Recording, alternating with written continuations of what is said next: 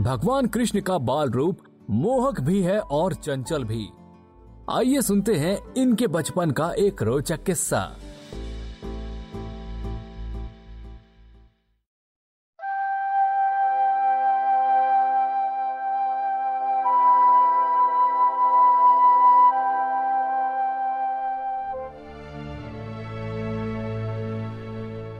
Bridge में तृणावत नाम का एक राक्षस रहता था, जो राजा कंस का सेवक था।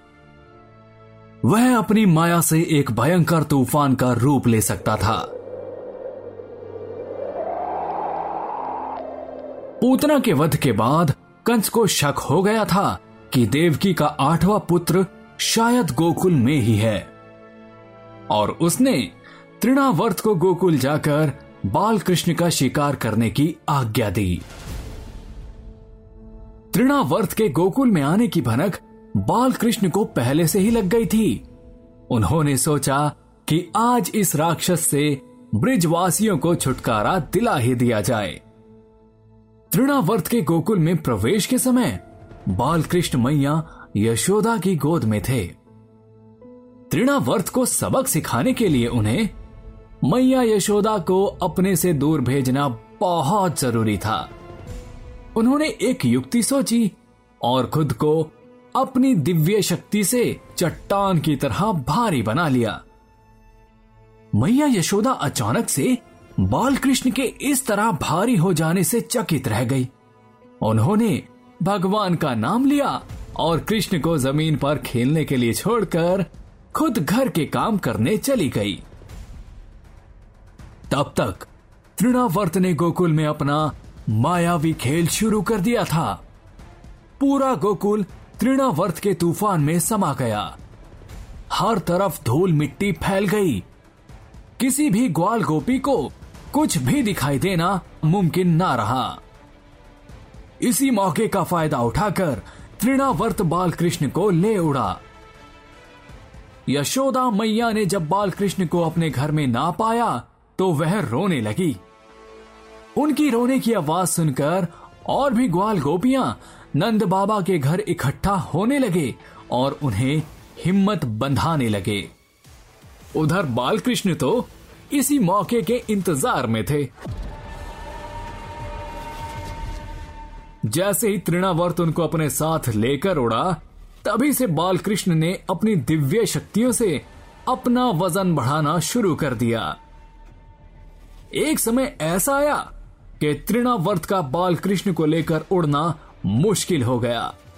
तृणावर्त को वह किसी बड़े पहाड़ या चट्टान से कम नहीं लग रहे थे। तृणावर्त को बाल कृष्ण को छोड़कर भागने में ही अपनी भलाई लगी। पर यह इतना आसान न था। बालकृष्ण ने तृणावर्त का गला कसके पकड़ लिया। धीरे धीरे तृणावर्त बेहोश होने लगा।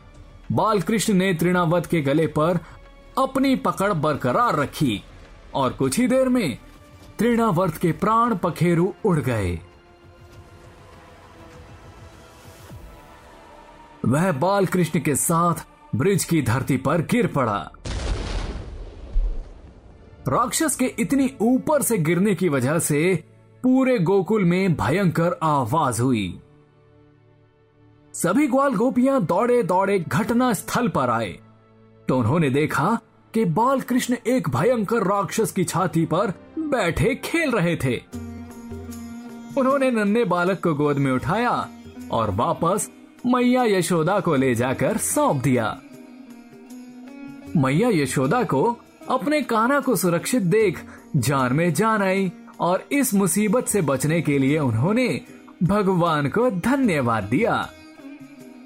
एक गोपी इस घटना पर बोली, देखो तो सही, इतने खूंखार राक्षस के मुँह से भी कुशलता से बचकर आ गया हमारा कान्हा।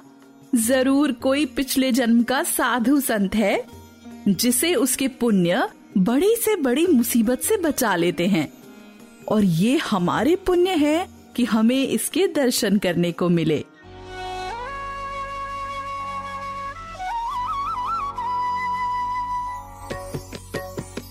सभी गोकुल वासियों ने गोपी की बात में हा में हा मिलाई और राजा कंस की एक और साजिश नाकामयाब हुई।